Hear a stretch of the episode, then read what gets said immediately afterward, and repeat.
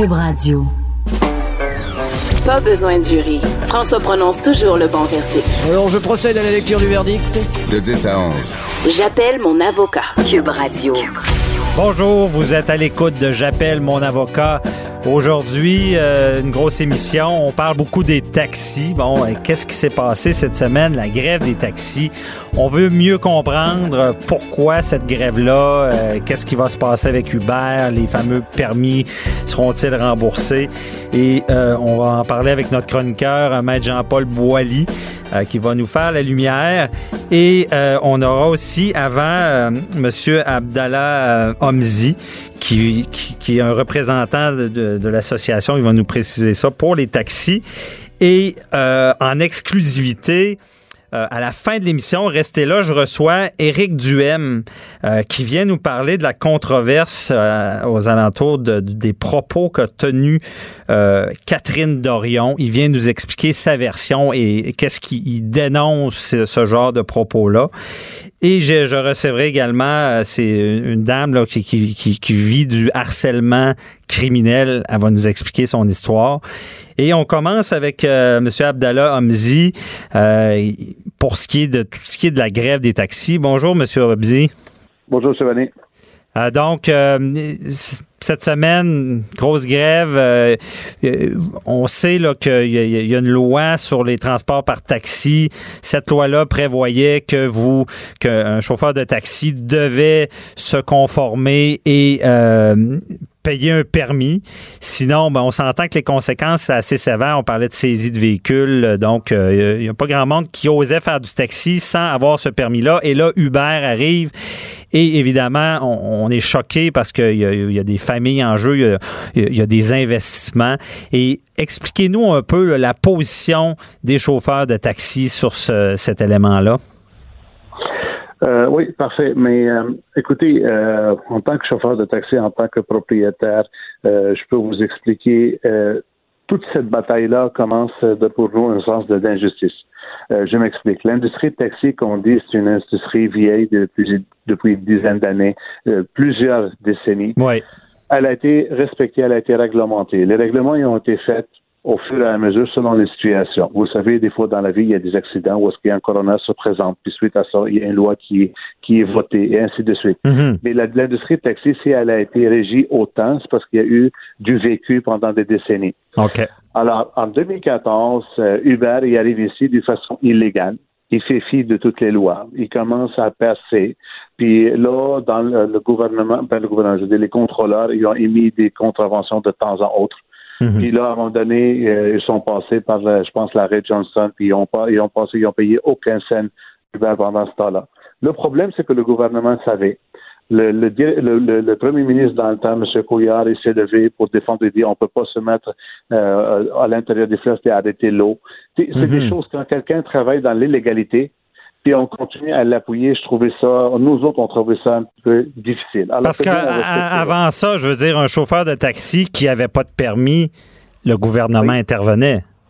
Absolument, absolument. Regardez, je vais vous dire, il n'y a même pas 3-4 semaines.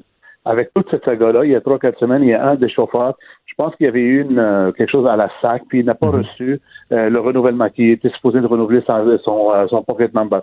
Alors, il a expiré d'un mois. Ben là, la police l'a arrêté, elle lui a donné une contravention de 3 500 $ pour avoir fait le travail de taxi sans détenir un permis. Okay. C'est pas vrai, il l'a pas renouvelé. Puis c'est 3 500 $. Et pendant 2 ans, les Uber de ce monde-là, les chauffeurs, ils ont profité de tout ça. Et puis là, Uber, il a écrasé le marché avec ce qu'on appelle des dumpings. Ça veut dire baisser le prix le maximum possible jusqu'au plancher pour dire que lui est moins cher qu'un taxi. Le taxi, il est réglementé. Mm-hmm. On n'avait pas le droit de faire ça. Okay. Aujourd'hui, par exemple, dans la région de Québec, on demande ce qu'on appelle les fusions d'agglomération. Ils ne sont pas autorisés à date. Pourtant, le ministre il a ces pouvoirs-là. Puis on dit qu'on ne va pas être modernisé. Alors, okay. Nous, on respecte les lois et les règlements, puis on ne traite de tout ça, puis l'autre, non. Et le gouvernement tolère ça. Et qu'est-ce que vous répondez aux gens qui disent, écoutez, à l'époque, il y avait des calèches, puis les calèches ont disparu, c'est l'évolution, et maintenant, c'est une tendance mondiale, Uber, et on ne peut pas freiner ça, donc les chauffeurs de taxi doivent s'adapter. Qu'est-ce que vous répondez à ça? Bon, c'est facile. J'ai entendu cette histoire-là de beaucoup, puis plusieurs personnes donnent des exemples. Mais moi, je vais vous dire, on va prendre des exemples des calèches ou on va prendre les exemples des vidéocassettes ou peu importe. Mm-hmm. Ça, c'est le marché, je comprends. Il faut que ces gens-là comprennent une chose. Le taxi, c'est une industrie réglementée. OK? C'est le législateur qui a créé cette industrie-là. Et par une loi. Par une loi.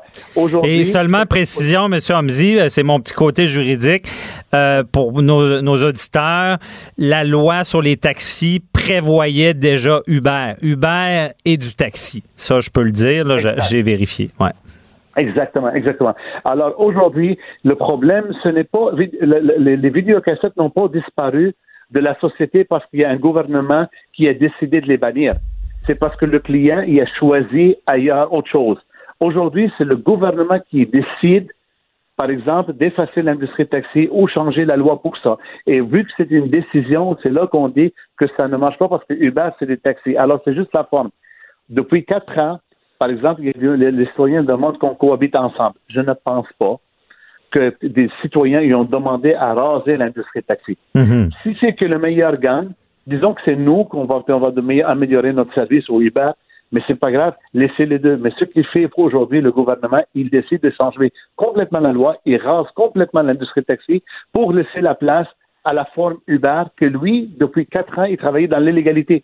Et c'est aberrant parce qu'on tolère puis on change un modèle légal pour un modèle qui était illégal. Autrement dit, on est en train de récompenser les personnes qui ont travaillé dans l'illégalité. Puis nous, qu'on avait respecté tout ça pendant toutes ces décennies-là, mais là, on est jeté à la poubelle parce que eux autres, ils voulaient ça. C'est aberrant. Je comprends. Et est-ce que vous, si on donne un exemple d'une compagnie québécoise du style Uber qui avait osé faire ça, est-ce que vous pensez qu'il serait allé aussi loin pendant 4 ans? Jamais de la vie. Jamais de la vie. Écoutez, je ne pense pas, sincèrement, je ne pense pas qu'il y ait une entreprise qui réussit à changer 4 ministres des Transports en 4 ans. OK, c'est ça. À chaque fois qu'il y avait un ministre de Transport qui se levait et il disait, par exemple, commençons par le ministre Poitier. M. Poitier, c'était la même loi qui a été déposée aujourd'hui. Il a été déposé recommandé par les lobbyistes de Uber il y a 4 ans. Mm-hmm. Et dans ce temps-là, le ministre Poitier s'est levé et il a dit, c'est pas au gouvernement, c'est pas aux lois du Québec de s'adapter à Uber, c'est à Uber de s'adapter aux lois québécoises. Aux lois québécoises. Alors, et il n'a pas laissé longtemps. Je vous demande, c'est ça, on a vu tout ça, la controverse, et je vous demande, je demande ça à des clients des fois quand on a des litiges, des problématiques, je vous demande, j'ai une belle baguette magique, là, je peux vous régler ça sur demande. Qu'est-ce que vous demandez pour que ça se règle? La situation actuelle, mais c'est simple. Nous autres, moi, j'ai rencontré le ministre, puis la première chose que j'ai dit au ministre, j'ai dit, Monsieur le ministre, vous avez le pouvoir aujourd'hui. Tous les arguments que vous êtes en train de mettre à la radio ou dans les médias pour le citoyen, c'est des arguments à mes sens à moi. Vous pouvez les faire sans changer la loi et sans mettre déjà de la péril des gens et même payer de l'argent du contribuable aux gens, okay. Aux chauffeurs de taxi. Nous autres, on veut cohabiter. Il y a une façon de le faire, mais il faut faire le juste milieu puis il faut faire ce qui est juste. Ça veut dire, je donne un exemple. Le ministre des Transports est sorti dire « Oui, mais ça n'a pas de bon sens que le chauffeur de taxi va sortir, par exemple, de Québec, par exemple, de Charlemagne, pour descendre de Québec, puis il revient à vide. » Oui, mais vous, par décret, vous êtes capable de faire ça. Vous n'avez pas besoin de changer les lois pour ça. OK. Mais c'est quoi la solution? C'est ça, je comprends mal. La solution, c'est de rembourser les permis ou de gérer ça différemment? Honnêtement, là, ce que je pense qu'il doit faire le ministre aujourd'hui, c'est revenir à la table et dire de quelle manière on va faire. Parce que lui, il a déposé une loi de 275 articles sans consulter personne en changeant le taux au complet. Okay. Ce qu'il doit faire aujourd'hui, parce que le contribuable, il ne veut pas payer de l'argent. Mm-hmm. Nous autres, on veut préserver notre avenir. Le ministre, il prend les deux. Il dit non, je vais vous changer, je vais vous mettre tout dehors et je vais vous payer. Mais qui vous a dit que nous, on veut être rachetés? Nous, on veut survivre. Il y a des gens qui ont, par exemple, à certains âges, des chauffeurs de taxi de 60 ans. Ils ne veulent pas changer leur carrière. Je comprends. Pourquoi vous avez décidé de les mettre toutes devant la porte alors qu'ils veulent travailler encore? Ouvrons la porte, par exemple, si s'il veut ouvrir la porte à Uber, il peut ouvrir la porte à Uber. Il peut émettre des permis. Il peut augmenter le nombre s'il veut. Mais donc, ça serait la solution, c'est que Uber paye. Absolument. Regardez, c'est simple. Vous m'avez dit tantôt, c'est un nouveau système qui est rentré partout dans le monde. C'est faux. C'est faux. Oui, c'est un système qui est reconnu maintenant mondialement, mais il y a des juridictions comme la France, comme l'Allemagne, comme l'Espagne, partout dans le monde où est-ce qu'ils ont dit non, vous devez respecter nos règlements. À Dubaï, dernièrement, Uber y a payé des milliards de dollars pour rentrer. Alors pourquoi c'est au gouvernement du Québec de se mettre à genoux pour faire rentrer Uber qu'alors ailleurs, et où il était refusé, où il était obligé de payer des milliards pour gagner le marché? OK. Donc, il faudrait qu'ils achètent des permis comme tout le monde. Absolument. OK. Je comprends bien. Et pour vous, le remboursement, c'est pas la solution de rembourser ces permis-là. Non, non. Parce que c'est une carrière, c'est ça. Plus que ça, M. Bernier, c'est que le monde, il y a du monde qui regarde le montant des millions. Mais il ne faut pas regarder ça. Regardez que cet argent-là, en majorité, je ne dis pas à 100%, en majorité, cet argent-là va aller ou à la Caisse populaire ou à FinTaxi. Parce que la majorité des chauffeurs de taxi sont endettés. OK. Alors, tout cet argent-là va aller à la banque. Et qu'est-ce qui va arriver après? On n'aura plus d'avenir. Mm-hmm. Alors, il faut qu'on oriente notre carrière. La majorité va aller au chômage. Et est-ce que ce moyen-là peut permettre aux utilisateurs de payer le prix d'Uber, qui est moins cher? Oui, mais savez-vous quoi? Uber, il est moins cher parce qu'il n'est pas réglementé. Ah, c'est ça. Nous sommes réglementés. C'est pas parce que nous autres, on ne veut pas être moins cher. Nous, c'est la commission de transport. Libérez-moi pour que je sois capable. Vous allez voir. La seule chose que je dis, et ça, c'est parce que je connais notre industrie puis j'ai la sécurité des clients. Ce que j'ai dit, faites attention de ne pas déréglementer à 100% les prix pour Uber, comme ce qui est proposé par le PL17 aujourd'hui. Pourquoi? Parce que Uber peut faire du dumping et comme on l'a vu dernièrement, il peut augmenter les prix à plusieurs fois. Par exemple, je vous donne rapidement. Mm-hmm. Un jeune qui s'en va veiller. Son argent de poche est assez limité. Normalement, pour revenir, c'est lui à la maison. C'est ça, c'est les augmentations qu'on peut avoir selon la demande. Là. C'est ça. Okay. Fait que là, un voyage de 20 $ qui monte à 100 $, mais il va être obligé de prendre son char, puis ça, c'est un danger. Ça, c'est une problématique aussi. Mais merci beaucoup. Oui. Désolé, c'est tout le temps qu'on avait, mais ça nous éclaire. Merci beaucoup, M. Homsy. Bonne journée. Bye-bye. Animateur et avocat, François-David Bernier. J'appelle mon avocat. Cube Radio. Autrement dit... Bon, vous avez entendu l'entrevue avec Abdallah Homsy. Solution, je lui demandais c'est quoi la solution? J'ai la baguette magique, je vous la donne et ce n'est pas de rembourser les permis pour lui. C'est vraiment de permettre de charger les permis à Uber, comme il est arrivé ailleurs. Bon, ils ont payé supposément des milliards pour rentrer dans des industries.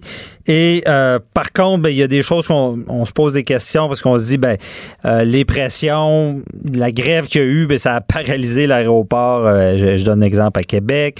Est-ce que ça ne règle pas le problème du coût des taxis versus Uber? Mais il nous revenait disant que c'est sûr que Uber, il y a un défaut. Si dépendamment de l'achalandage, ça peut coûter plus cher. Donc, il faut... faut mieux comprendre ça, ce domaine-là. Et on a notre chroniqueur, Jean-Paul Boily, avec nous, qui va brasser ça un petit peu. Il va nous dire, il prend pas d'un bord ou de l'autre, mais il va nous expliquer un peu qu'est-ce qui se passe. Bonjour, M. Boily. Écoutez, oui, bonjour, parce que ils n'ont pas juste bloqué l'aéroport, ils ont bloqué le centre-ville de Montréal. Je ne sais pas qui les conseille en matière de pression, là, mais je pense qu'ils se tirent dans le pied. C'est malheureux parce que c'est comme si on disait, on a un problème dans une industrie quelconque, on va fermer, puis on va permettre aux concurrents d'aller chercher encore plus de monde, puis plus de sympathie. Alors, c'est peut-être pas la meilleure façon. Maintenant, ils ont certainement des façons de faire qui pourraient leur permettre de récupérer. Bon, on parle d'un domaine, là, c'est sûr que le taxi, ça fait des années que c'est là. Je vais vous donner en boutade un petit peu un exemple. Lorsque les calèches sont faites remplacer par les taxis, pas sûr que les caléchiers ont eu une scène de ça, là. Il faut, à un moment donné, s'adapter aux nouvelles technologies. Il faut s'adapter aussi à l'évolution de la société. Puis malheureusement, pour les chauffeurs de taxi, Uber est arrivé, puis les autres, le Lyft et même les amigos de ce monde, etc., ils concurrencent. C'est de la concurrence qui devient incontrôlable. C'est partout sur la planète. Oui, mais Maître Boily, là-dessus, vous le savez comme moi, c'est un domaine régi. Il y a une loi, c'est taxi, qui inclut tout ce qui est communautaire, comme Uber. Bon. Et là, eux doivent payer des permis. Et là, débarque Uber.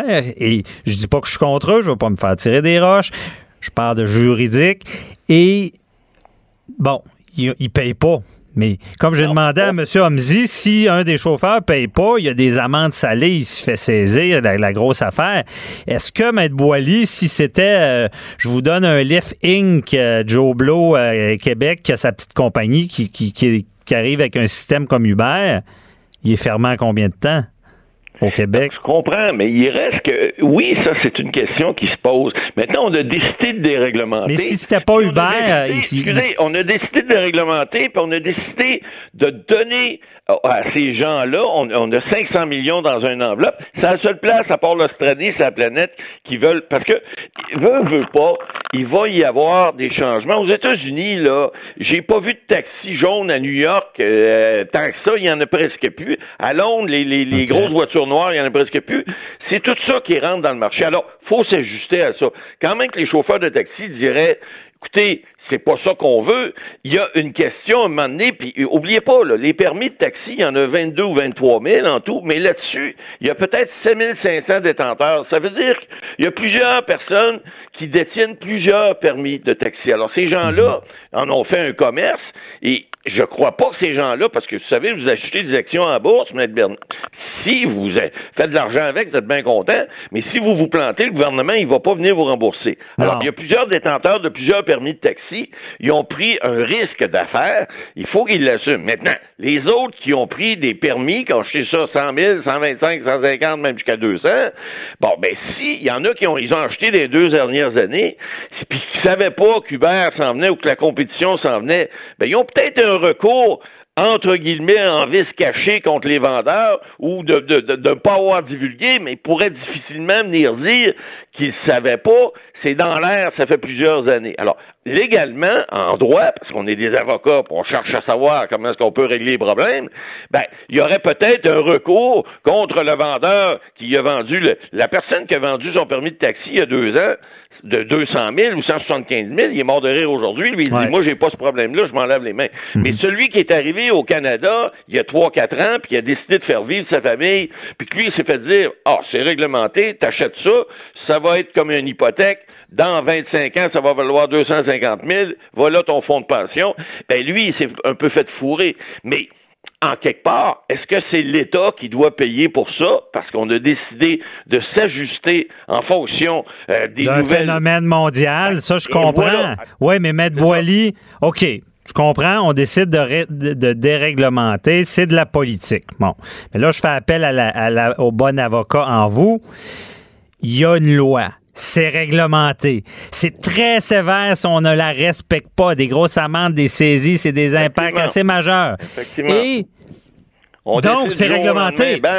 Et là, ce joueur-là rentre, paye pas, et on laisse faire le gouvernement. Donc, OK, la politique a déréglementé, mais est-ce qu'il y a une responsabilité du gouvernement d'avoir laissé faire ça? Tout à fait. Et qui fait que la famille a un dommage parce qu'ils ont payé le permis 150 pour être réglementaire. Donc, là, je comprends, mais là, c'est là qu'entre en ligne de compte les dédommagements. Il s'agit de donner le dédommagement aux bonnes personnes, les bons montants. J'ai fait des petits chiffres, là. Si on parle de 7 500 détenteurs de permis, on parle de 63 000 ou à peu près sur 500 millions par détenteur de permis. Bon, si on enlève là-dedans ceux qui ont pris des risques d'affaires, puis ils ont 10, 15 ou 20 permis, il y en a plusieurs, c'est pas ça, mais mettons qu'il y a des compagnies qui sont détenteurs de tous les permis. Alors eux, c'est malheureux pour eux, ben, ils se recycleront. Écoutez, dans le domaine de la câblo-distribution, on vit ça, là, présentement, là. Alors, il y a des réseaux qui sont là, qui se font concurrencer par les Netflix et autres de ce monde, là. Il y a Apple qui a annoncé aussi qu'il ferait quelque chose. Alors, évidemment, ça va rentrer dans le corps. Est-ce que le gouvernement va venir dédommager parce que d'autres... C'est tout ça, là. Oui, mais dédommager, mais moi, je suis encore plus intéressé. Est-ce que le gouvernement a commis une faute? Parce que parce qu'il y a des actions collectives, là. Est-ce que ils vont payer du côté judiciaire dans le sens que politiquement vous avez pris des décisions sur un phénomène mondial, mais le fait que vous avez réglementé, laissez faire, vous avez commis cette faute-là, non? Ben peut-être, sauf que quand on regarde mondialement, et c'est pas ça qui se fait. Maintenant, le gouvernement ici a quand même dans sa sagesse, parce que le Big Brother ici est là, puis on va payer, vous puis moi, puis nos auditeurs aussi, on va payer de nos poches, de nos impôts, 500 millions, c'est pas rien, là. Ouais. C'est ça que le ministre Bonnardel, lui, il dit, écoute, là, j'ai mes limites, là, arrêtez là, de gratter mon fond de tiroir. Mais effectivement, dans d'autres juridictions ailleurs, on prend des exemples, les gens n'ont rien eu. Est-ce que les gouvernements n'ont pas mis le culotte à ces endroits-là? Possiblement. Est-ce qu'un recours collectif, c'est une bonne question vous posez, est-ce qu'un recours collectif pourrait pas peut-être venir bonifier cette offre-là? J'en doute fort, parce qu'oubliez pas qu'un recours collectif, ça prend des années, ça coûte de beaucoup d'argent, et puis là, l'argent est sur la table. Alors, moi, je pense qu'il faut plutôt s'asseoir, peut-être aussi penser à une taxe temporaire pour Uber. Ça peut se faire, ça s'est fait dans d'autres États, où ils pourraient aller chercher peut-être plusieurs millions supplémentaires, le redonner aux chauffeurs de taxi. Mais, excusez, votre intervenant précédent, je pense pas qu'on va régler ça en disant juste, on va venir taxer Uber.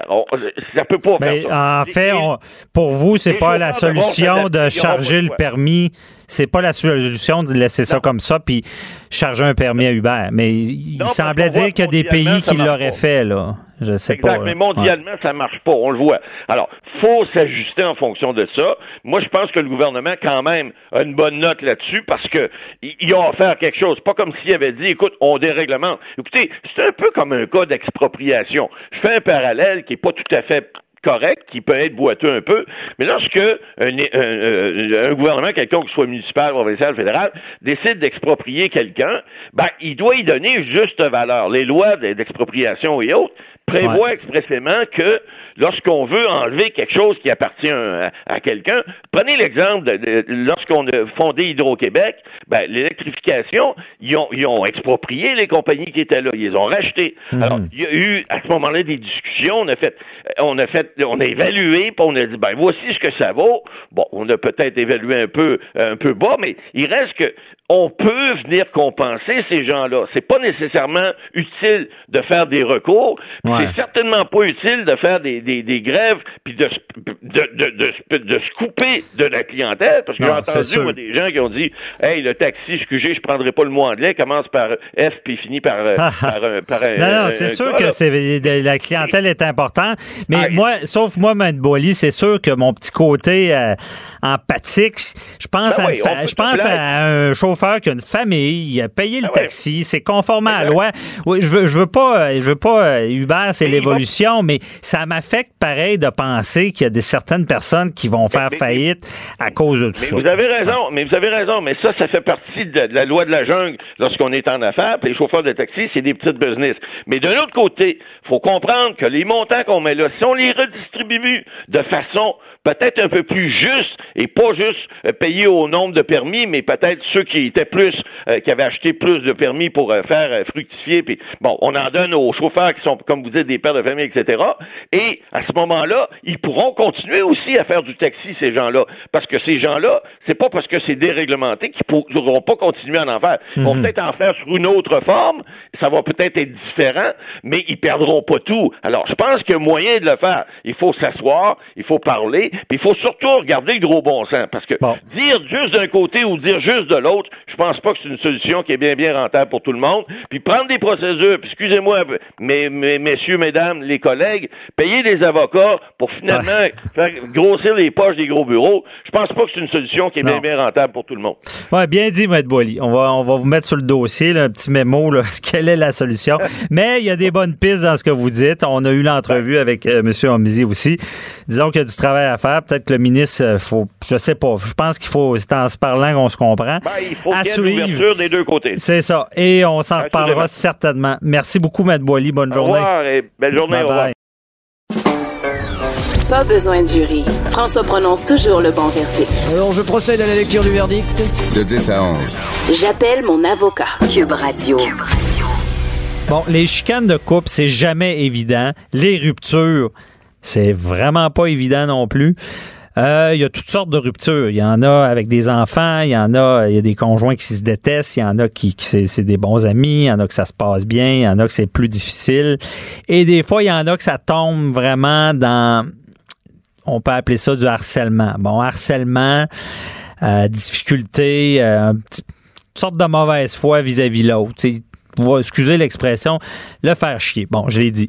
Ensuite de ça, ben des fois, ça va plus loin, puis là, on mélange la police, ça peut devenir du harcèlement criminel, il peut y avoir des plaintes vengeresses, et ça m'intrigue parce que ça existe, malheureusement, ça existe, et j'ai été témoin d'une situation, j'ai parlé à quelqu'un que je nommerai pas parce qu'il pourrait peut-être y avoir des procédures, donc on nommera pas la personne, on nommera pas le corps policier, mais quand même est là pour relater d'une vraie situation.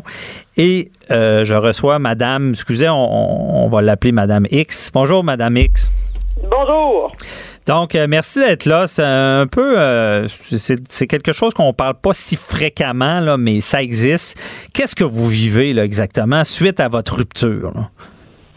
Ben en fait, j'ai eu une rupture au courant de l'été, je vous dirais vers la fin du mois d'août. Et depuis ce temps, mon conjoint, mon ex-conjoint, du moins, n'était pas venu chercher ses biens et les avait laissés chez moi. Et malgré plusieurs courriels, appels et textos, j'ai lui mentionnant de venir chercher ses choses, que sinon j'allais disposer de ses choses parce que moi c'est pas à moi à garder ça non plus. J'ai disposé des choses et par la suite, là, depuis ce temps, je subis du harcèlement de la part de mon ex-conjoint puisque il m'appelle sans arrêt. Là, tout récemment, il a déposé une plainte contre moi dans à la police. Oui. C'est ça. Absolument. Et là, c'est quelqu'un qui vous l'avait avisé amplement, puis c'est pas des biens de valeur, là. C'est des cossins qu'il a laissés. On parle là. De certains, peut-être, il n'y a rien de valeur. Il n'y a pas de bijoux, il n'y a pas de rien de valeur là-dedans, là. C'est pas, on parle pas de biens qui sont, si je les mettais qui valent vraiment quelque chose, là. C'est ça. On les nomme, on nommera pas les biens pour les, parce que il peut y avoir des procédures. Bon. Et là, vous recevez un appel de la police. Je reçois un appel de la police un soir en plus, un soir de semaine. Moi, j'ai un emploi de jour, évidemment. Un soir de semaine à 22h15 exactement. D'un corps policier et un policier me dit qu'il est en présence de mon ex-conjoint et que celui-ci veut avoir ses biens et le policier me dit ça a l'air que vous avez plus les biens, je lui explique toute la situation ainsi de suite, puis il me dit madame, il dit vous pourriez être accusé de vol. OK, là, la police est dans les chicanes de couple. OK. Non, c'est ça, là, il me parle pas de ça, là. Fait que, puis premièrement, il m'appelle à 22h15 un soir de semaine, j'ai trouvé ça assez, j'avais pas tué personne. Parce que mais là, êtes-vous surprise, vu la valeur des montants, est-ce que vous doutez de ce qui a été déclaré à la police, ou? Ben absolument, parce que là, j'ai reçu un autre appel après, me disant que du même corps de police, d'un autre policier, me disant que maintenant il y avait des accusations qui pourraient être portées contre moi pour méfait, pour des biens valant plus d'un gros montant. OK. C'est vraiment pas le cas. OK. Donc là, vous vous rendez compte que il y a eu on a fait des fausses déclarations à la police là, sur ce qui est des montants, là, de la valeur. Absolument. OK. Et comment vous réagissez? Est-ce que vous êtes surprise de ça? Je suis surprise. Je suis très surprise que oui, de la façon de faire, sauf qu'en même temps, connaissant l'individu, malheureusement, j'ai tombé sur un individu qui est probablement très imbu de lui-même et narcissique, donc il essaie de faire une forme de manipulation? Oui. C'est un manipulateur totalement, monsieur, c'est sûr. Puis, dans le fond, c'est ce qu'il essaye de faire. Là. Il essaye de me manipuler pour avoir des sous. Puis, je me cacherai pas que mon ex-conjoint, je l'ai aidé à plusieurs niveaux financièrement. Okay. Puis, on dirait qu'il veut continuer à ce que je l'aide financièrement malgré notre rupture. Là. Et c'est la façon qu'il a trouvé. Mais malheureusement, ses biens ne valaient pas le montant qu'il déclare. Et okay. Là, il essaye de me soutirer des sous, là, tout simplement. Là. C'est ça. Puis quel genre de harcèlement il fait? Est-ce qu'il vous contacte dans d'autres occasions? Ou? Oui, j'ai dû bloquer son numéro, évidemment, vous comprendrez, sur mon cellulaire, mais ça va plus loin que ça. Là. Évidemment, il sait où je travaille. Okay. Donc, moi, j'ai deux endroits différents où je travaille et il appelle aux deux endroits. Donc, j'ai dû vraiment faire filtrer mes appels complètement par ma secrétaire parce que sinon, il appelait avec un numéro anonyme et je tombais toujours, je répondais quand c'est marqué numéro anonyme. OK, c'est des appels incessants, là. Mais oui, incessants. Je vous dirais même qu'à un moment donné, il y a une de mes employées qui avait dit que j'étais partie, que j'étais pas là pendant 2 semaines. Il s'est mis à appeler à la maison sans cesse et j'ai des jeunes enfants et c'est les jeunes enfants qui répondaient. OK. Puis il s'est même fait passer pour d'autres personnes qui n'étaient pas. Puis en tout cas, il y a quelqu'un de ma famille qui était ici, puis ils l'ont reconnu là, tout simplement. Là. Mm-hmm. OK, c'est vraiment à ce point-là. Est-ce qu'il a tenté physiquement de vous contacter ou? Il a tenté de me contacter physiquement en passant par les enfants, effectivement. Là, par les enfants. Il est allé voir vos enfants sans votre autorisation? Non, dans le fond, mes enfants étaient dans un lieu public, puis il les a croisés et passé certains messages, là, si on veut, là. OK. Bon. Mais vous comprenez que vous êtes peut-être en présence du harcèlement criminel. C'est un peu ça, je l'explique. J'appelle mon avocat, on est là pour vulgariser tout ça. Puis le harcèlement criminel, ben c'est ça, c'est répétitif. C'est et je vais vous poser une question par la suite. Et ça fait... Un des critères aussi, ça fait craindre à la sécurité. Et madame, craignez-vous pour votre sécurité avec ce genre d'ajustement-là? Bien, je commence, oui, à craindre ma sécurité parce qu'à chaque fois que mon téléphone sonne ou que j'ai un texto d'un numéro inconnu, parce que souvent, il me texte d'un autre numéro. Je ne sais pas où il prend ces téléphones-là, mais il me texte d'un autre numéro. Donc, à un moment donné, je commence à être un petit peu... j'ai quand même peur. Ça fait 2 fois que je fais changer les serrures chez nous parce que j'ai peur qu'un de mes enfants qui ait oublié une clé à quelque part. Là. Vous voyez le genre? Oui, OK. Là, c'est sérieux. Là. Si on fait changer les serrures, c'est qu'on veut pas que quelqu'un débarque en trompe. Oui. Et OK. Et là, cette plainte-là... Parce que, bon, je l'ai dit d'entrée de jeu, ça existe des plaintes vengeresses. Sentez-vous que c'est un peu ça qu'il fait hein? En allant voir la police comme ça? Là? Oui, parce que à chaque fois, au début, après 6 mois, quand il m'a réclamé ses biens, puis que ça faisait longtemps que je lui avais envoyé les courriels auxquels il n'avait jamais répondu d'ailleurs, quand il voulait réclamer ses biens, il me disait qu'il voulait pas de trouble, puis qu'il voulait avoir ses biens, puis ainsi de suite. Puis là, il dépose une plainte comme ça, fait que j'ai comme l'impression que si c'est pas de la vengeance, je vois pas c'est quoi d'autre là. OK. Puis vous, avez-vous pensé à déposer une plainte pour harcèlement criminel avec ça? Ou?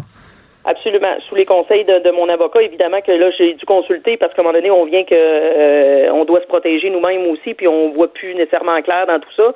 Donc, c'est sûr que là, je vais devoir entamer des procédures, oui, pour ma sécurité puis la sécurité de mes enfants, là, veux pas, là. Mm-hmm. Puis, je tiens à préciser aussi que c'est mon ex-conjoint avec lequel je n'ai pas d'enfant. Okay, mais le père de mes enfants devient un peu, lui aussi, une victime dans tout ça aussi. Là, puis on craint pour la sécurité de nos enfants, évidemment. Ben c'est ça. C'est une question de parents et non de couple. Là. Oui. Je comprends bien. On veut pas que quelqu'un soit une menace comme ça. Et là, ça vous laisse craindre encore plus. Il est, je veux dire, capable d'aller voir la police, faire une plainte et mentir en quelque sorte. Si il y a des bonnes chances qu'il... Ben, je veux dire, je vous crois sur parole, il a menti à la police en gonflant des montants comme ça. Oui, puis je suis pas surprise qu'il ait menti. Là. Malheureusement, c'est le genre d'individu qui ment régulièrement pour tout avoir dans sa vie, puis il continue à le faire. Mais là, ce que je déclare aujourd'hui, puis ce que je veux déclarer, en fait, c'est que ces gens-là, souvent... sont tellement manipulateurs qu'ils entraînent les corps policiers là-dedans, puis ils entraînent les gens dans leur histoire, puis finalement, ils font peur à tout le monde, puis ils réussissent à s'en sortir. Là. Mais là, il a vraiment dépassé la limite, parce que là, les biens qu'il déclare, c'est pas la valeur qu'il y a, puis c'est lui aussi entrave la loi, là, dans ce sens-là. Là. Ben, c'est bien dit, madame, ça, parce que effectivement, ceux qui font le plus de tort dans ce genre de plainte vengeresse-là, c'est pas ceux qui sont déraillés puis qu'on voit venir de loin, si on peut dire, c'est ceux qui, manipulateurs, qui semblent être crédibles, qui vont être très convaincants, mais ça sera pas vrai. Et cette personne-là, je vous annonce que si s'expose vraiment à ce qu'on appelle elle pourrait être repoursuivi parce que c'est du méfait public qu'on appelle. Si vraiment on ment à la police, on exagère les choses pour se venger puis qu'une plainte fonctionne, on finit par se rendre compte, je suis pas sûr que le procureur de la Couronne va décider de porter des accusations. Habituellement, ils se mêlent pas trop des chicanes de couple parce qu'ils savent que c'est pas toujours évident contrôler ce genre d'émotion-là. Donc, ça peut se retourner contre lui. Ça, est-ce que vous le saviez que ça peut vraiment se retourner contre lui? Non, je savais pas. En fait, c'est mon avocat qui m'en a parlé récemment, mais je savais pas au départ que ça pouvait se retourner contre lui. Là, c'est sûr que moi, quand j'ai reçu ça, c'est moi directement. Puis, je pensais juste que ça allait être moi qui allait être en tort, si on veut, de mettre des parties de ses biens à lui. Mm-hmm.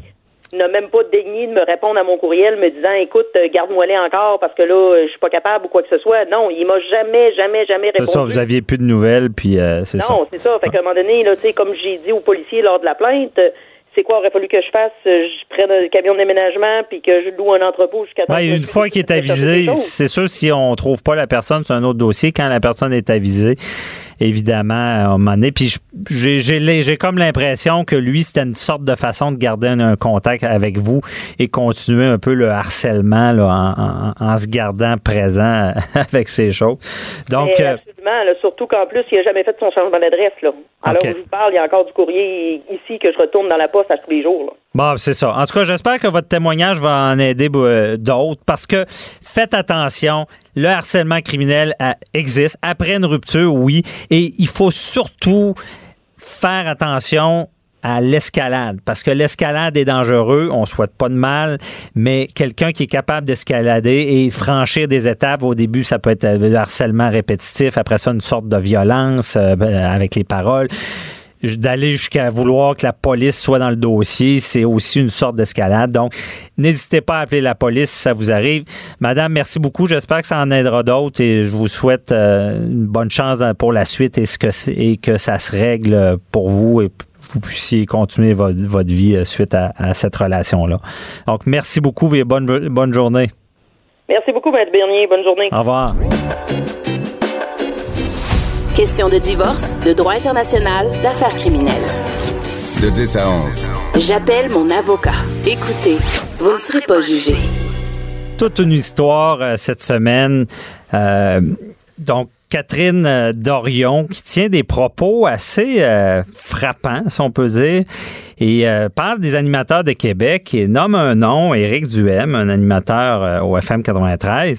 Et on se demandait si... Ben, premièrement, on écoute l'extrait. Puis des fois, je me dis, c'est l'ambiance médiatique, puis c'est l'occupation de l'espace médiatique par du monde méchant, genre, qui finalement encourage la division, la haine, tout ça. Mais oui! Qui nous fait dire « Ah, c'est que le Québec est de la merde » ou que la ville de Québec est de la merde. Mais dans le fond, ce que ça fait, c'est que, oui, ils vont radicaliser du monde. Comme du monde qui font des actes haineux, puis du monde qui font des meurtres, puis tu sais, genre, ils vont faire ça. Cet extrait-là, évidemment, il y a le mot « meurtre ». On vise des animateurs de Québec. Auparavant, on l'a pas entendu, mais on dit le nom de Éric Duhaime. Et là, ça fait tout un tollé. Évidemment... Éric Duhaime réagit à ça. Comment on peut dire? Parce que, dans le fond, on fait une sorte d'allusion disant que les radios radicaliseraient et ferait que des gens pourraient commettre des meurtres à cause des propos. On va très loin dans cette ligne-là et on reçoit Éric Duhaime pour en parler. Bonjour, Éric. Bonjour, François. Donc, ça doit pas être évident d'entendre ce genre de propos-là d'une députée. Ben oui, c'est surtout que c'est ma députée, hein, c'est la députée Québec solidaire de la circonscription de Tachereau. Moi, j'habite dans Tachereau. D'entendre ma députée dire ça, écoute, j'ai l'habitude d'en prendre, là, puis je réalise que je sais que je suis une personnalité controversée, je le sais que j'ai des propos parfois polémiques, je le sais que j'ai pas juste des gens qui m'aiment, puis j'en ai reçu des menaces de mort, puis j'en ai reçu des commentaires haineux dans ma vie, puis ça fait partie de la game. Quand tu es une personnalité publique, je pense qu'il faut que tu acceptes ce bout-là, malheureusement, de la job. Puis, tu sais, autant moi, je polarise à droite, autant Catherine Dorion, elle-même, fait la même chose de l'autre bord à gauche. Mm-hmm. Je suis confiant qu'elle aussi, elle a pas juste des fans. Là. Je te confirme qu'à Québec, il y a bien du monde que, à l'extérieur de sa circonscription, là, elle n'a pas beaucoup de fans. Non, donc, c'est ça. On est un peu pareil dans ce niveau-là, puis c'est pour ça que ça m'a surpris, parce que je veux dire qu'elle dise que mes idées, c'est de la merde, que ce que je dis, c'est fou, qu'elle me traite de tout et non, j'en ai rien à foutre. Mais là, qu'elle utilise cet argument-là et qu'elle m'accuse d'être un complice de meurtre ou un provocateur de meurtre, là, je trouve qu'on dépasse complètement les bornes. Et puis, il n'y a pas juste moi en passant, là, elle accuse, parce qu'il faut savoir que les noms, c'est pas elle qui les dit. D'ailleurs, ça va être, j'imagine, une de ses défenses, là, parce que c'est Safia Nolin avec qui elle est en train de faire un podcast, et la chanteuse Safia Nolin lui dit, elle nomme des noms. Elle nomme les noms, puis par la suite, on discute du sujet. C'est ça qui est grave aussi. Ça. On nomme les noms et on en discute. Ouais, c'est ça. Il y a 5 personnes qui écrivent, 5 chroniqueurs, 2 animateurs de Radio de Québec, dont moi, et là, à part. Mm-hmm. Et là, elle fait cette déclaration-là. Puis, ce qui est grave, c'est que là, on est pratiquement une semaine plus tard après qu'elle ait mis ça en ligne. Elle s'est toujours pas rétractée. Elle s'est toujours pas excusée. Au contraire, elle a même rajouté des commentaires en disant que j'avais pas incité directement. C'est ça, les c'est gens ça. C'est jeudi. C'est encore pire, là. Ben oui. C'est ça. Elle vient dire il n'a pas incité directement, donc, à contrario, excusez en droit, ça veut dire il a incité indirectement. Et c'est ça qui est grave, c'est qu'elle est allée à Bouchard en parle à Québec et il l'a confronté et elle s'est jamais excusée, là. Non, là, elle est supposée venir demain dans mon émission à 15h15. J'espère que là, moi, regarde, c'est pas compliqué, là. Pour moi, là, la liberté d'expression, c'est sacré. Tu sais, j'ai jamais même, juste te donner une idée, j'ai jamais effacé un commentaire sur ma page Facebook. Même quand les gens me traitent de tout et non, même quand les gens m'ont menacé de n'importe quoi, je crois à la liberté d'expression totale. Mais là, d'accuser quelqu'un, on parle plus là, de la liberté d'expression, là, on parle de crime. Là. Puis d'ailleurs, je veux savoir, est-ce que, puis toi, c'est toi l'avocat, là, est-ce que c'est criminel de dire que quelqu'un a incité quelqu'un d'autre à faire un meurtre? Ben c'est ça, c'est dans cette déclaration-là, ça pourrait être de l'incitation à la haine, mais pour inciter à la haine, selon le code criminel, il faut que ça soit une minorité, donc mettons sur la race, des choses comme ça. T'sais. Donc ce n'est pas le cas, et il y a aussi ce qu'on appelle le libelle diffamatoire qui est criminel, mais qui est rarement utilisé lorsqu'on on amène à justement à porter au ridicule quelqu'un, dire une déclaration qui amène à la haine contre la personne visée. Et là-dessus, on est proche de ça, c'est sûr. En plus, dans l'article de libelle diffamatoire, on dit même que ça peut être fait dit indirectement. Donc, mais Éric, là-dessus, les tribunaux n'agiraient pas, prendraient pas cette plainte-là. C'est une plainte qui est rare, puis souvent, il faut que ça soit une plainte privée. Et ça serait pas le cas du criminel, si on peut dire. C'est beaucoup plus en civil, en diffamation. Et là, c'est sûr qu'on on est plus proche de ça parce que en diffamation, on rappelle, c'est un message mensonger qui expose la personne, visée à la haine, au ridicule, au dégoût. C'est sûr que dit comme ça, il y a des gens qui pourraient mal interpréter ça. Là. Ben oui. Mais c'est clair. Et il y a des gens qui m'ont dit aussi que je pourrais peut-être porter plainte au commissaire à l'éthique de l'Assemblée nationale parce qu'ils ont quand même un devoir de rigueur. Parce que ça, c'est l'autre affaire, là, François. C'est que c'est pas une kidame là, anonyme sur une page Facebook dans son sous-sol avec sa camisole pleine de moutarde là, qui m'a écrit ça. Là. C'est ça. Députée qui est une représentante du peuple qui siège à l'Assemblée nationale. Je veux dire, elle a des devoirs aussi que peut-être le simple citoyen n'a pas. Elle a un code d'éthique à l'Assemblée nationale que le commun des mortels n'a pas à respecter. Là. C'est en plein ça. Il y a un code d'éthique qui est établi, puis c'est écrit noir sur blanc. Ils se doivent respect au public. Et tu fais partie du public, Éric, aussi. Donc, aux citoyens, si on peut dire. C'est sûr que là-dessus, on a peut-être mis le doigt sur quelque chose. Est-ce que ce genre de propos-là, ça se dit par un député, un représentant justement du peuple? C'est certain que dans tout ce qu'elle dit, puis oui, des opinions, ben tu l'as bien dit, on est pour ça, mais la ligne de parler de meurtre, c'est sérieux, là. C'est comme des gens qui osaient dire que les radios pouvaient être liées à la tuerie de la mosquée ou à Bissonnette. On est déraillé rendu là. On peut pas tout mettre sous le dos. Je veux juste préciser, là, pour tout le monde, là, pour que vous sachiez ça, là, lors du procès, il a été clairement établi que Alexandre Bissonnette n'est pas un gars qui écoutait la Radio de Québec. Ben, c'est ça. J'ai parlé même à son meilleur ami, je l'ai même reçu en honte, ce n'était pas un adepte. Fait que quand les gens essaient de faire un lien, puis je comprends que politiquement, des fois, on essaie de faire des twists pour mettre les adversaires dans l'embarras, là, mais il faudra qu'ils changent de voix, parce que celle-là, c'est une mauvaise voix. Là. Ce n'est pas le cas. Les seuls médias qui l'écoutaient, qui auraient peut-être pu avoir une influence, je pense que c'était Infowars aux États-Unis. Là. Fait que ça n'a rien à voir avec Québec, ça n'a rien à voir avec les francophones, ça n'a encore moins rien à voir avec moi. Donc, le fait de dire ça, c'est... Non, c'est déraillé. C'est ça. Le bon mot, c'est déraillé. Mais moi, je m'intéresse à ta personne. Là, j'ai bien compris, si on peut dire, t'as à quoi une dure, t'es dans le public, t'es capable de dire les choses. Mais là, ça t'a vraiment affecté, là, parce que d'oser dire que des propos pourraient amener un meurtre, C'est là, je pense, que tu as vraiment réagi. Là. Ça m'a fait tilter. Écoute, j'ai jamais porté plainte, j'ai jamais attaqué dans ce sens-là. Là, c'est la première fois que je le considère, parce que je trouve que là, c'est les limites ont été atteintes. Qu'est-ce que tu peux faire de pire que de dire à quelqu'un qu'il est une espèce de marionnettiste qui manipule du monde pour aller tuer?